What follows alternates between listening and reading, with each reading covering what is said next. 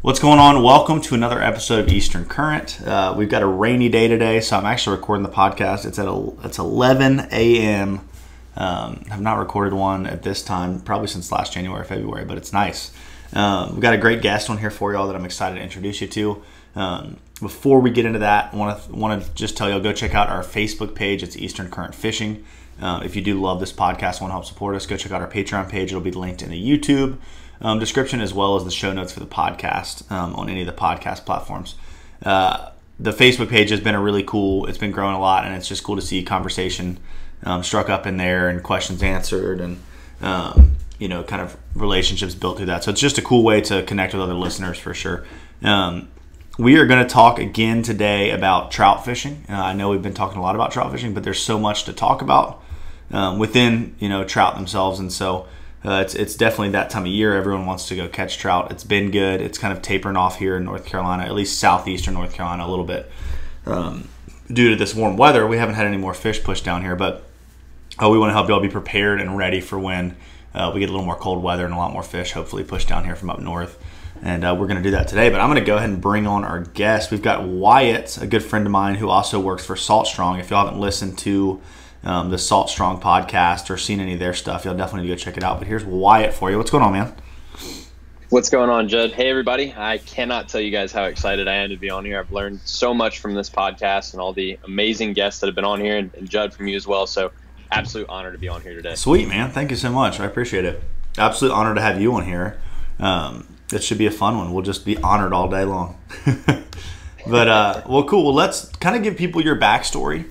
Um, share with them, you know, how you got into fishing and and how you kind of started working with Salt Strong and what your job is with them, and and we'll just roll on from that. Yeah, so uh, I, I, grew up. Um, I'm kind of the only one in my family that uh, that fishes. My dad wasn't really super into it, so I've got a little bit of a different story from uh, most of the, the, guys that have come on here. Um, but just kind of found fishing is something to do after school. Had some old rods that my my granddad had owned and I just did a lot of bluegill fishing. And then one day I was reeling in a bluegill and caught this uh, this giant bass. It had to have been a hybrid bass down in Tampa where I used to live, and it, it just got me absolutely hooked. And from then on, I explored all kinds of different avenues of fishing. I started bringing my rods to the beach and stuff when my families would go on the weekends, and that's when I really fell in love with saltwater fishing. Uh, you know, with bass fishing, I tell people you have 10 different lures to catch one species of fish. Saltwater fishing, you can take one lure out and catch tons and tons of different species of fish. It's just an absolute blast. So I, I absolutely fell in love with saltwater fishing. Uh, moved to Tennessee for schooling, um, and I knew I wanted to go back to the coast. I literally couldn't live without it. And I got mentioned to Joe Simonds, which is one of the brothers that runs Salt Strong, uh, as a possible hire who would be looking for a job in the fishing industry.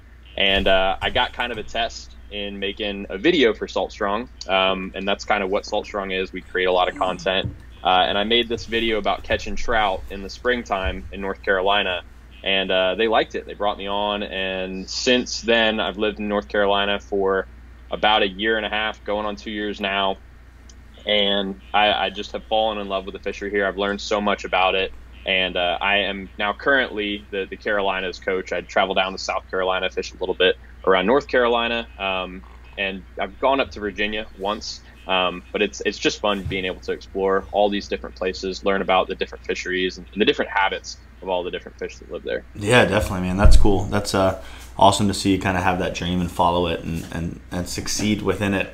Um, so many people, it just affirms my. I mean, I'm never going to make a ton of money being a fishing guide and running a fishing podcast, but I have so many friends that just seem so unhappy in their jobs in you know corporate life. And i'm like golly it just i'm so thankful that this is what i do. And not that that, those jobs aren't for some people um, but i think for guys like you and i we've got to be around the water more than not around the water or at least talking about being around the water.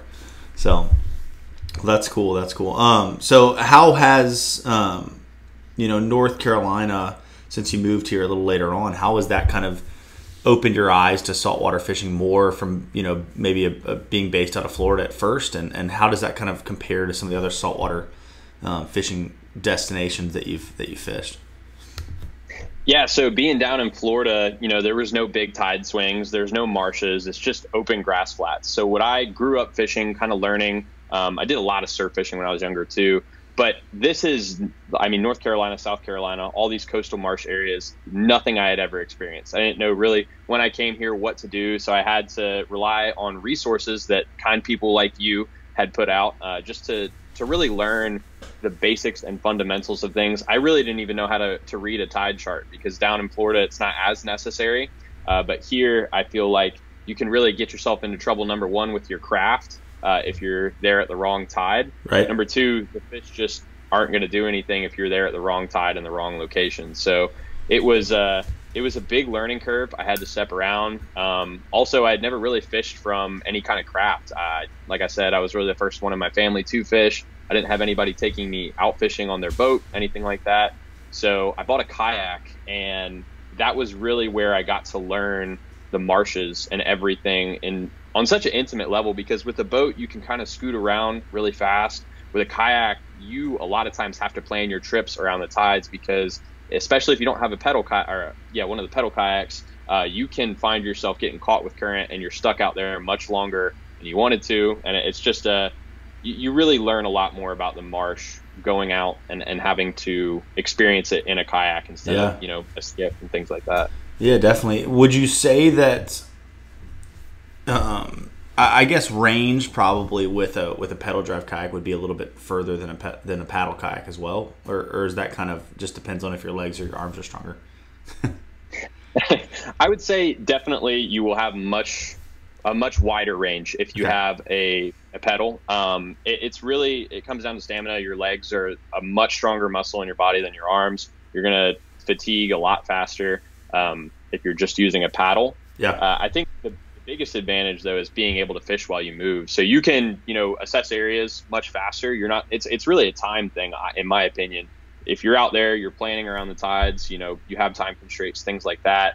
If you've got a paddle kayak, you know, you have to first make it to your spot before you can fish. You can't do two things at once unless Right. you're trolling, which isn't terribly effective for some species. It is, but I, I find that having the pedal kayak extends my range because I'm able to quickly assess areas and move on and make the most of my time Yeah. in the zones that I want to. definitely. Yeah, you can just kind of make some cast as you're moving along a bank to maybe the area you were heading to, and then you find a whole new spot, a whole new zone to fish, and uh, that's super cool. That's one thing that you really only get from a pedal drive kayak. Um, there's no other craft out there or fishing platform. I guess a boat if you just used your trolling motor. Um, but but really, you know that pedal drive kayak it allows you to fish the entire time. Um, I can't even imagine. I feel like I'd be even more tired if I was just fishing nonstop the whole time. But um, how how how great is the learning curve to like be able to sit there and not have to think too much about what you're doing with your kayak um, and just be able to fish? Because the couple times I've done it, and I haven't done it in current, which is kind of what we're going to get into today. A little bit talking about trout fishing from a kayak, but how long did it take you to kind of feel comfortable um, controlling the kayak and fishing and, and really not having to think too much about any of it? Yeah, so I had already started trying to figure out how I could fish in the paddle kayak, and a lot of that is just learning how you can paddle with your forearm. So if you've got the paddle in one hand, uh, you're pushing, you know, maybe you've made a cast, you can pick up the slack as you switch hands, and it's just this weird little kind of is- dance you're doing with your your paddle and your, your pull. So I had already kind of become a little bit familiar, so I can't say that it was too much of a big curve. I would say the first trip I was out because I have a the kayak that's been loaned to me by Salt Strong uh, is actually Luke Simonds's kayak. It's a Old Town Topwater PDL 120. Uh, very very awesome system. Very easy to learn really quickly. First time I took it out, I actually broke it, so I had to get a replacement part. Second time I took it out was when I actually had to fish with it, but I I picked it up pretty much immediately. It's just a, a knob on the side, so really you're able to pedal and fish and then if you need to adjust direction you know here there is a lot of high current so i find myself i'm in the middle of retrieve quick little switch with the the knob and then i'm back to back to fishing so Yeah. it's not a very big um, it's something you can pick up really fast I Sweet. think. Heck yeah.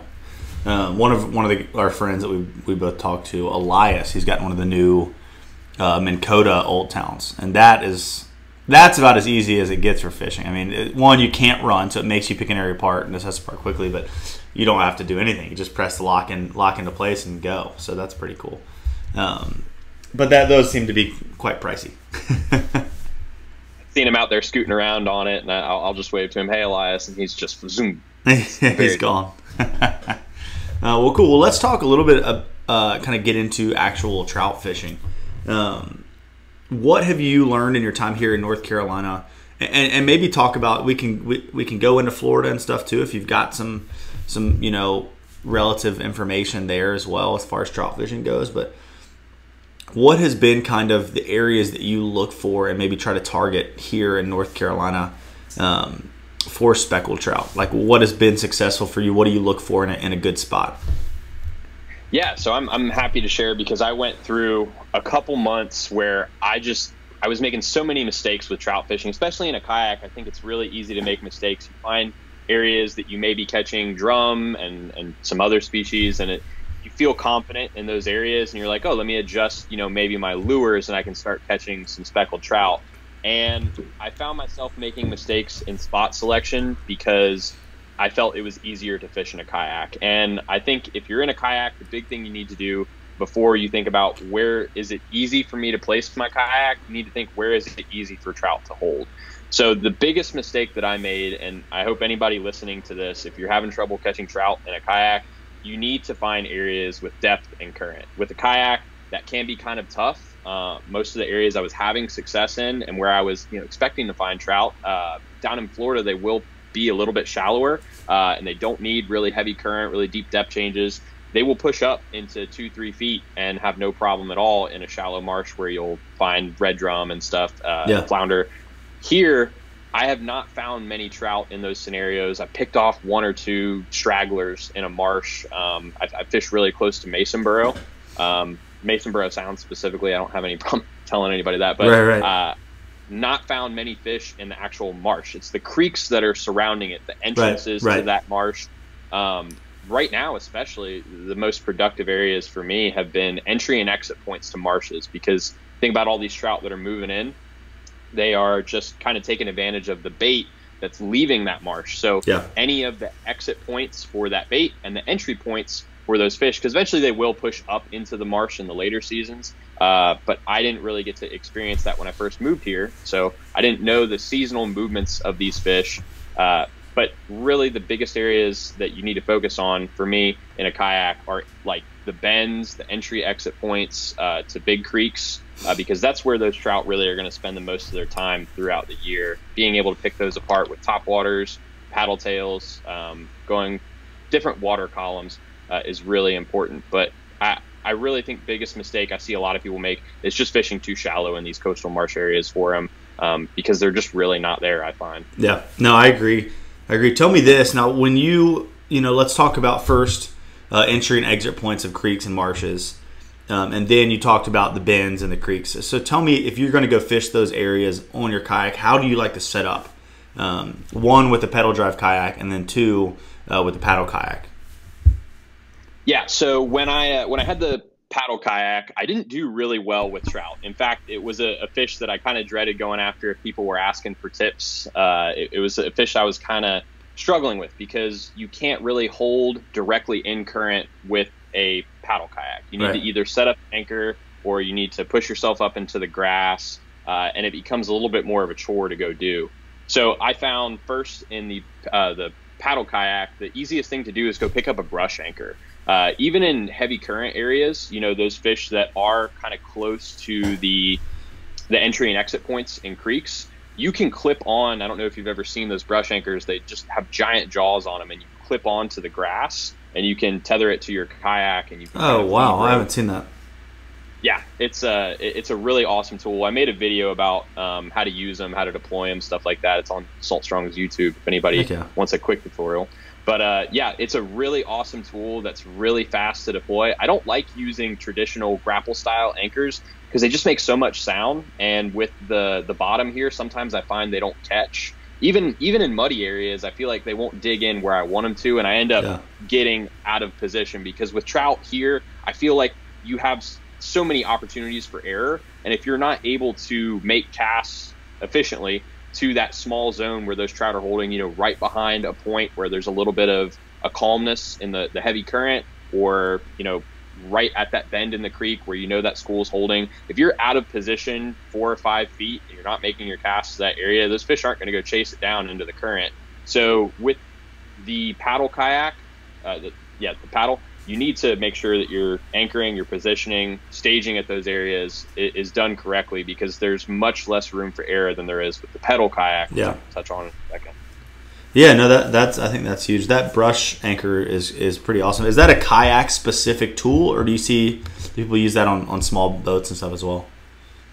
I've seen people use it on skiffs, and I'm sure they have larger versions of it, almost like they have bigger versions of uh, the stick it anchors. Yeah. Uh, for for boats. Uh, for me, it's literally I would say it's probably a foot long. It literally just looks like uh, a pair of tongs that have jaws on them. Wow. Uh, yeah, it's got it's it's pretty pretty cool. It's spring loaded. It's got um something. It just grabs onto the grass really well.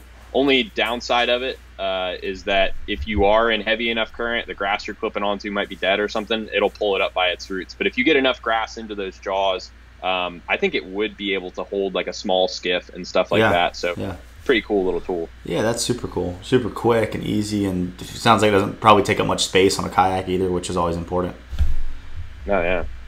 Well, let's get into you know some of the lures that you like to throw uh, for speckled trout, and, and, and, definitely take me through because the biggest question people ask with when, with speckled trout fishing is it's like, all right, so you know anyone can tell you what to throw, but like where do I throw this? How do I retrieve it? You know, are there different ways to retrieve it? How do I know if I'm doing it too fast or too slow? So, kind of walk me through that with each one of the baits that you like to fish when you're speckled trout fishing.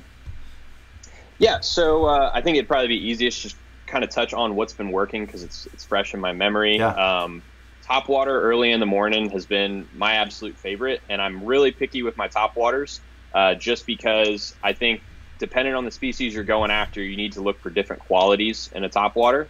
So I really like top waters. This is a, a Yo-Zuri top knock, mm-hmm. which it's not necessarily my favorite top water, but it's a good example just because it's, it's a clear one of what I like in a top water. It's got a torpedo style body, so I can cast it really far. Uh, I can make sure that it's going to walk really well. If you've got some top waters that uh, you know have kind of a fatter body, they don't walk as great. They just kind of make a great sound. They splash a lot. But I prefer a top water like the spooks that make really wide cuts. Yeah. Trout are visual predators. They've got their eyes on the top of their head. Uh, and I think anything that's going to happen with the sight spectrum in your lure is really going to fire up a bite a little bit more than any other quality. So first thing I'm looking for in a top water, it's got a good torpedo style body that can make wide cuts. Okay. Um, I, I really like my top waters early in the morning. Sometimes I'll get bites up until noon, especially now that we're into the fall, Mhm. and I will use those, especially when it's overcast. Um, you know, pretty pretty calm conditions, but not necessarily too windy. If it is super windy, I'll pull out one of those Rapala Skitter Walk Bs, um, which work really well when it's choppy. Uh, in fact, took one down to South Carolina last week and, and caught a, uh 23 inch trout um, Nice. down in Murrell's Inlet. So they they work really really well. Um, pretty much any time of year for trout, especially early morning. Um, once it, the sun gets a little bit higher, I feel like those fish aren't attacking bait on the top. Uh, that's another big thing. Whatever you whatever you're seeing the bait doing, if they're getting blown up, um, make sure you're trying to match not only the size, the, the movement uh, of that bait, but where it's moving um, and, and where those fish are attacking it. So when I see that the bait's not on the top anymore, I'm going to switch to a subsurface lure. Uh, if I know those trout are on a depth change, I'm going to play around with my jig heads and my paddle tails, uh, just because you can feel out so many different areas for trout uh, with paddle tails. You can run them through, you know, creek bends, bouncing them. Uh, you can cover large grass flats just by steady rolling them.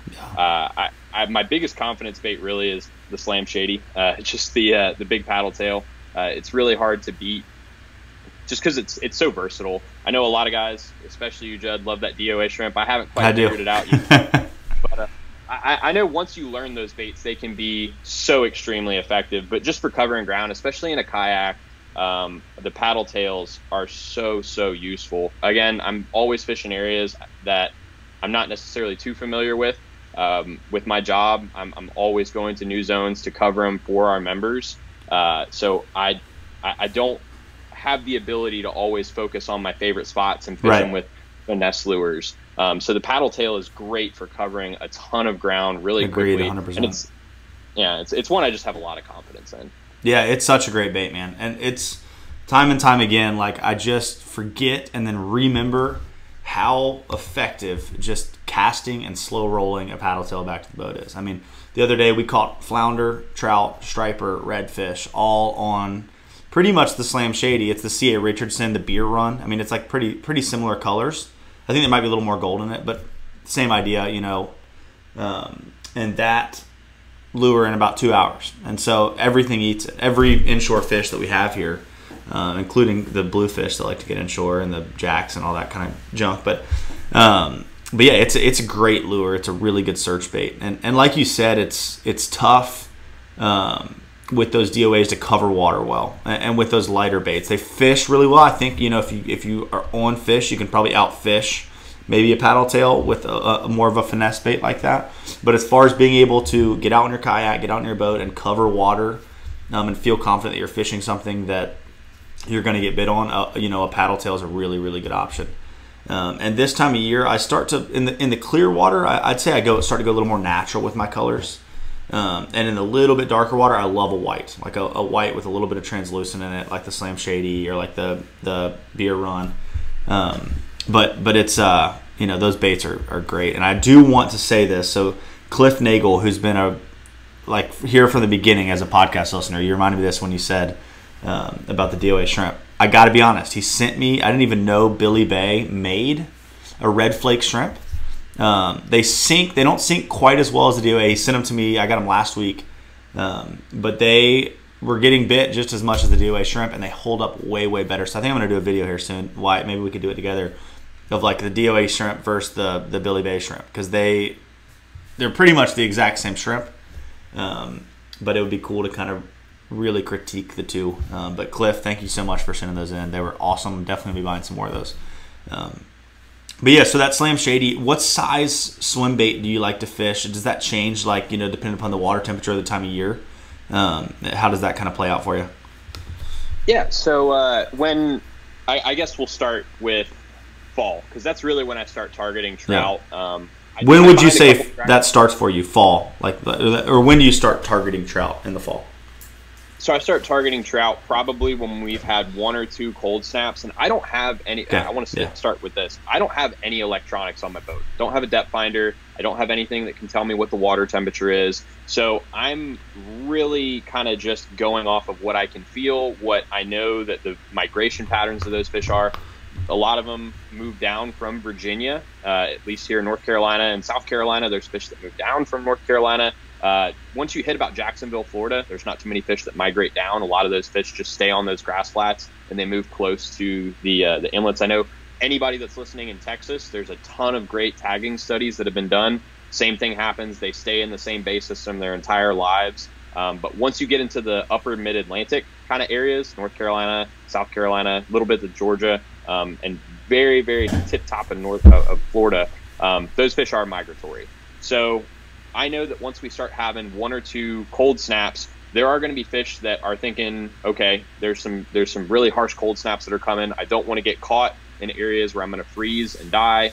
Uh, so they're going to move down to some warmer waters. So that's first one two cold snaps when I start fishing for trout. And another great indicator is if I'm having to wear a jacket out on my, my fishing trips, I'm going to start wishing I'm going to start fishing for trout. Yeah, that's a that's a that's a really good giveaway right there. So it's almost yeah, less enjoyable to trout fish if you're not wearing a jacket. That's the thing.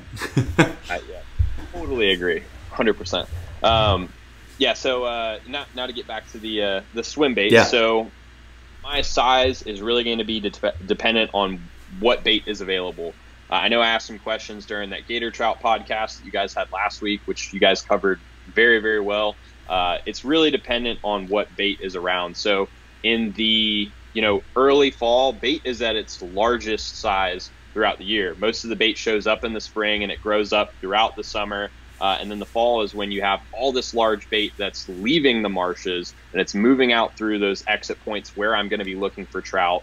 Uh, and I know that going with a five inch paddle tail, so we just came out with these Slam Shady Bombers. Um, they're fantastic bait to use. I'll throw, you know, some four inch. Uh, we have a uh, Z-Man version of these um, Slam Shadies. I will use those if I see that the bait is not as large. Maybe they're hitting glass minnows. Um, the Z-Man has a little bit thinner of a belly. These bombers okay. are a little bit fatter. Um, and if I see that they're hitting really, really, really small minnows, I will actually use. I've been using these a little bit more. These MirrOlure marsh minnows. Oh yeah, those uh, are sweet. Like, oh yeah, they're great. They've got such a. I was looking at some underwater footage of them. They've got such a hard kick on that tail, um, and I love it, especially in dirty water. Uh, if I'm fishing a little bit further up in the marsh, which the trout are starting to push a little bit further in. Past couple weeks, I've been finding them outside of the creek mouths. Now they've moved inland or not not inland, but they moved to the inside of the creek mouth, which is a very significant change for me. Um, yeah, definitely. So, I mean, it's uh, it, it's really dependent on what bait I'm seeing as we get further into the winter time, um, and the in the early you know early January. Uh, I'm gonna switch to a three inch paddle tail just because I think what's around is either really really small minnows or it's just shrimp, and those trout do love shrimp, and you can work a paddle tail like a shrimp, twitch twitch pause and they'll hit it. I think sometimes they hit it and they don't even think it's a, a minnow or something. Right, they think right. it's a small shrimp. So I think having that versatility, sometimes I can fish it a little bit faster, get it to kick like it is a minnow, or just twitch twitch pause in it. Um, I'm really just basing on what I know is around. So yeah. when it gets really really cold, I bump that size down. A little bit warmer temperatures in the spring, I'm fishing big baits again. So four and five inch paddle tails uh, just because I know those big trout are spawning, they're aggressive, uh, and I, I, want the big ones to come up and hit. Yeah, definitely. if there's a bait you can throw one that you know maybe a bigger fish will eat, why not do it? Um, well, sweet. Have we gone over all kind of your, your your? Are there any other lures that you like to throw for trout that you have, we haven't talked about? No, I'm I'm really I kind of just stick with top water and my paddle tails. I yeah. try to keep simple for uh, the people that I'm teaching, just because I, I see so many guys, and I'm not saying that there aren't a ton of great ways to target trout and really dial in. Like the DOA shrimp is a perfect example. Swinging that bait through a high current area, but having to teach that to somebody. Uh, and, and, I mean, you've stated this yourself. It can be kind of tough to teach it to someone that's either new to fishing or trying to improve their game. And yeah. I think when I try to teach this stuff to people that are looking to become better fishermen, the focus isn't necessarily on the lures, which there is, you know, you can definitely catch more fish if you play around with the right lures. But one, I know I can consistently catch good numbers and big fish with.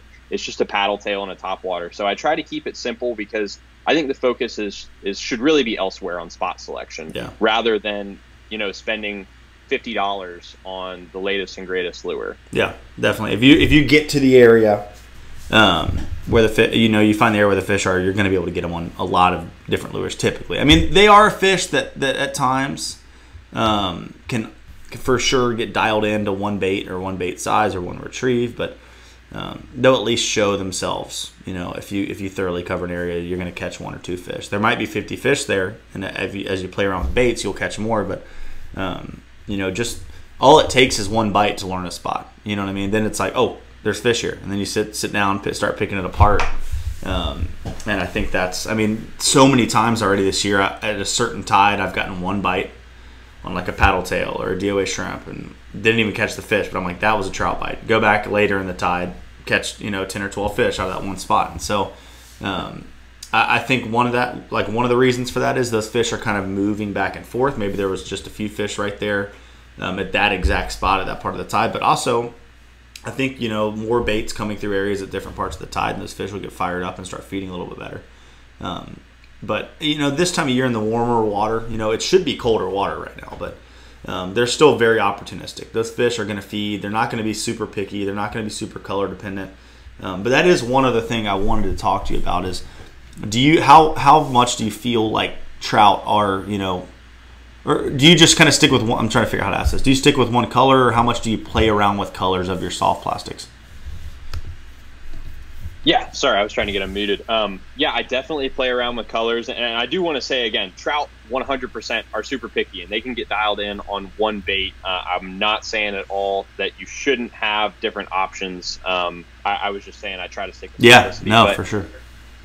Yeah, in terms of colors, I try to match the color to the water clarity that I'm fishing. If you look at color reduction um, spectrums uh, with lure colors uh, in really clear water, um, you know, it surprised me. Blue is actually one of the best colors to use in really clear water just because it reflects more light. Uh, as a white is is best in both clear and dirty water. Um, but I, have tried to learn a lot about what colors are going to work best. And if I find that I'm not getting bites on white, I might think in clear water, you know, it might be too obtrusive. It might be something that those fish are seeing and it might not look too terribly natural. And I'll switch it up to something of a red bone or one of these um, these marshmallow colors. I think this is the avocado red glitter chartreuse tail. Um, I've had some really good success. That is a that. popular one in Louisiana. That avocado, it's a, it's a good color. Yeah. Yeah, and I mean the chartreuse tail, it works great in, in dirty water as well. But I talked with you earlier on this year uh, about that red bone color, and yeah. I, I had really great success with that, even when the water was was clear. So I, will play around with different colors until I can really find a consistent bite. Um, I find that the profile and action of a lure probably plays a little bit more into getting those first couple bites, but then once you've got the profile and the action, then that's when I start working on color. So I. I really try to rank it on the profile, you know, crustacean versus bait fish. Then I move into the action, which is going to be your retrieve, or if it's a paddle tail that has a thicker tail, one that has a thinner tail. You know, I've got these trout tricks nearby somewhere, but those trout tricks, um, the swimming trout tricks, yeah. those work really great under dock lights where you need a little bit more of a finesse presentation. I feel like if you're just burning paddle tails through a dock, you're not going to get a whole lot of bites, but really kind of playing around with what you know bait is in the area, matching it to that um, is the first thing I'm going to do. But then once I see you know certain water clarity, I'm going to adjust that. A purple death is another great color that works yeah. really well in like lightly green stained water. Like I'm not talking like the clearish blue that we sometimes get in the marsh when the water is really deep. I'm talking like it's a light green. Eh, that's like that's the one color that I feel like I've dialed into a very specific. Yeah, that's uh, cool.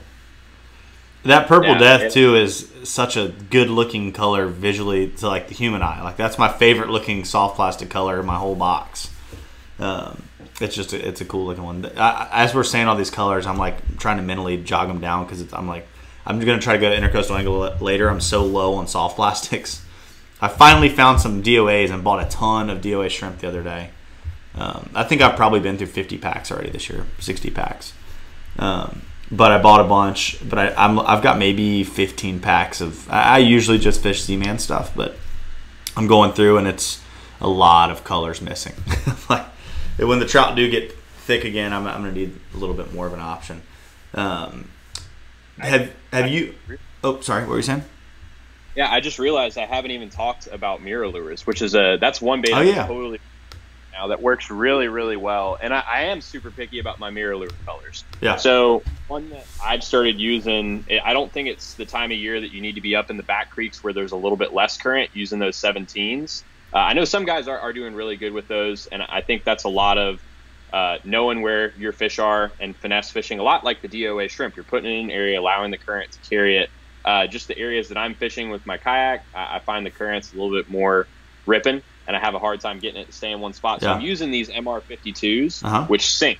So I can work them really well. They've got the tie on the top of their head, so I can work them vertically instead of kind of in a darting motion forward. So I can feel out exactly where those fish are holding. If I know that they're there, maybe I got one bite on a paddle tail, but I'm not getting any more. So, like you said, those trout are opportunistic. A lot of times I'll get a bite first cast to an area, and I'm like, okay, there's definitely fish here and then I'll keep fishing it, keep fishing it with that same lure. Sometimes it'll be a paddle tail, uh, and I, I, won't get any more bites. And I'm like, okay, I don't know what's going on. Maybe they're not taking me up on this. And this is my this is my trout buster right here. I'll put it in this. I'll put it in that area where I might have found fish that first time. Give it some vertical movements, and then let it kind of flutter down.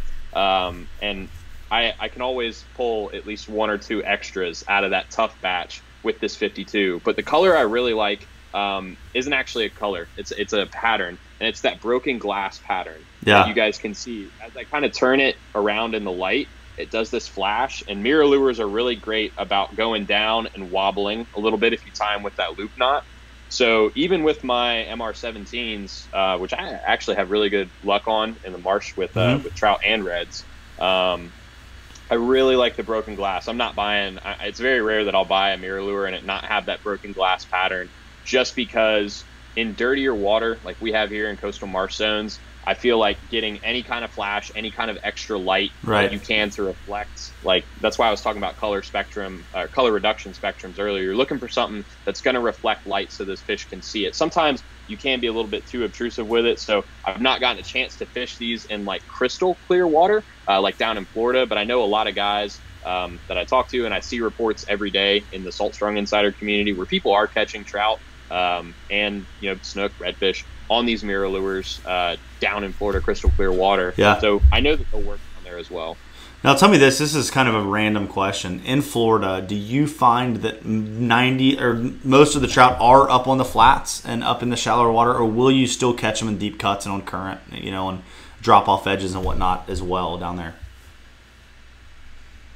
Yeah, so I feel like trout are more widespread down there. So they don't have a lot of the issues with gill netting and stuff, which is totally different conversation for us to have. But they don't have, um, they've got basically they've got a much larger trout population down there. So there's a lot of trout that will push up really shallow. I was fishing with one of the the owners of Salt Strong, Luke Simonds, pretty recently, and we were catching trout on this grass flat right up against these mangroves. Like they were right up on the shoreline and it's like two feet of water. And these trout are not very big, where traditionally we see small trout like that schooled up on those really deep depth changes right on those points. Like I've never found any small trout that shallow here, just because I feel like they're worried about ospreys and stuff up here. They don't right. they don't get that shallow when they're that small. And it just seemed like there were so many more of those fish. Like they don't have a lot of flounder down there. I, have been trying to figure out what populations are, but yeah. it seems like with all the flounder we have here, they've got all the trout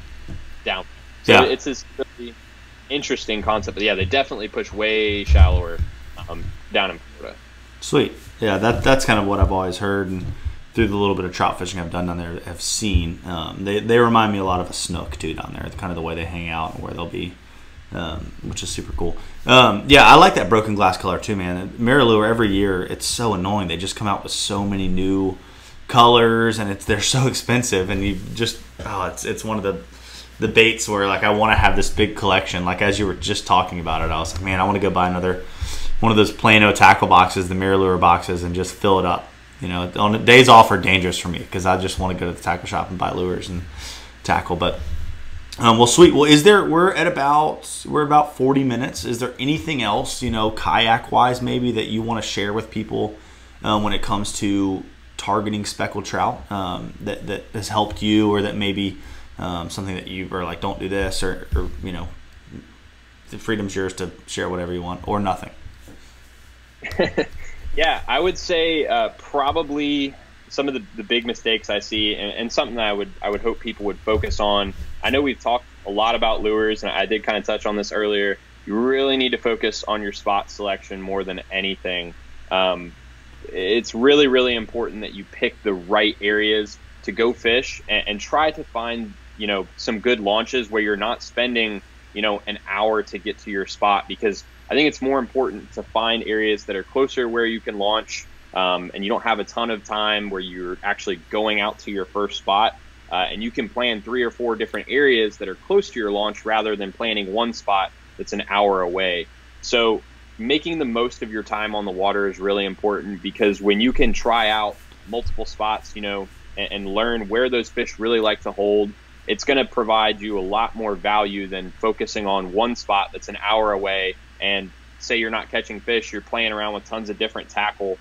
That's not what's going to help you learn the patterns of those fish. Try to find a confidence bait, something you know you can cover water with in a kayak. It's super important to be able to fish very quickly and assess areas, move to new zones, just because you don't have the luxury of being able to motor over to a completely different marsh like you do in a boat. So, right. paddle tails, again, I, I, can't stress enough how great of a search bait those are. Um, but I know a lot of people that really like the jerk shads as well. Mm-hmm. Some people like curly tails, and I'm not saying that one is really better than the other. Find one that you know how to fish, uh, one that's comfortable for you to fish. Some people are comfortable with dead sticking. I always have to be doing something, so that's why I like the paddle tails. But but find something that works for you. Yeah. Trout and we talked about they're opportunistic predators. Just focus on your spot selection um, and, and learn learn from a lot of these podcasts. Judd has done. I don't know what episode is this. If you know off the top of your head, somewhere near ninety. I think we're approaching ninety. there's so much good information in all of these episodes. There's so much great info out there about fishing, and I would really, I really urge everyone to focus on learning the actual behavior and biology of these fish, where they like to hold, um, more than anything else. I think it's yeah. really important to focus on lures once you've found the fish, because that's how you dial in and become a much better angler once you found them. But if you're not catching, you know, fish consistently, that's a spot selection problem, and that's yeah. the big thing. You gotta you gotta kind of jump the hurdle on with kayak fishing. Definitely. Um, and, one thing that I've been I, I, thought about that I do want to share on this podcast is like this is a great time of year, and, and this is kind of I don't know if this is lame to say this, but if you go to an area to trout fish this time of year, there's usually going to be a lot of boats there. Like you can learn a lot by kind of watching where other people are fishing this time of year and seeing who's catching fish, trying to learn from how they're, you know, how they're presenting a bait and you know kind of exactly how they're set up in a spot. So pay attention to those fishing around you. Like this time of year trout fishing you know people will fish pretty close to each other. Um, and it's a great way to kind of learn um, and, and, maybe see what you might be doing wrong. They might be catching fish and be throwing a paddle tail but they're working it slightly different than you. Um, and it's just a good good way to kind of fact check yourself and fact check your fishing um, while you're out there on the water. But Wyatt, thanks so much for coming on, man. We'll definitely have to have you on again. Um, or just let you host the show. You're just so articulate and way better at, at explaining your thoughts than I am. So I'm impressed by that. But um, guys, if y'all want to check him out, if you're just listening uh, and you're not viewing, his Instagram is Wyatt Saltstrong. Um, and then you, also, if you go to Salt Strong on YouTube or look it up on any of the podcast platforms, they've got a ton of great content, a lot of videos. Wyatt's creating videos every day um, that are just there to help y'all learn how to catch more fish. So go check those out as well. Um, and that'll be through Salt Strong on YouTube. But man, thank you so much for coming on, and uh, look forward to doing another one. Absolutely. Uh, well, guys, thanks, thanks, guys. Yeah, thanks for checking out this podcast, and we will see y'all in the next episode. Later.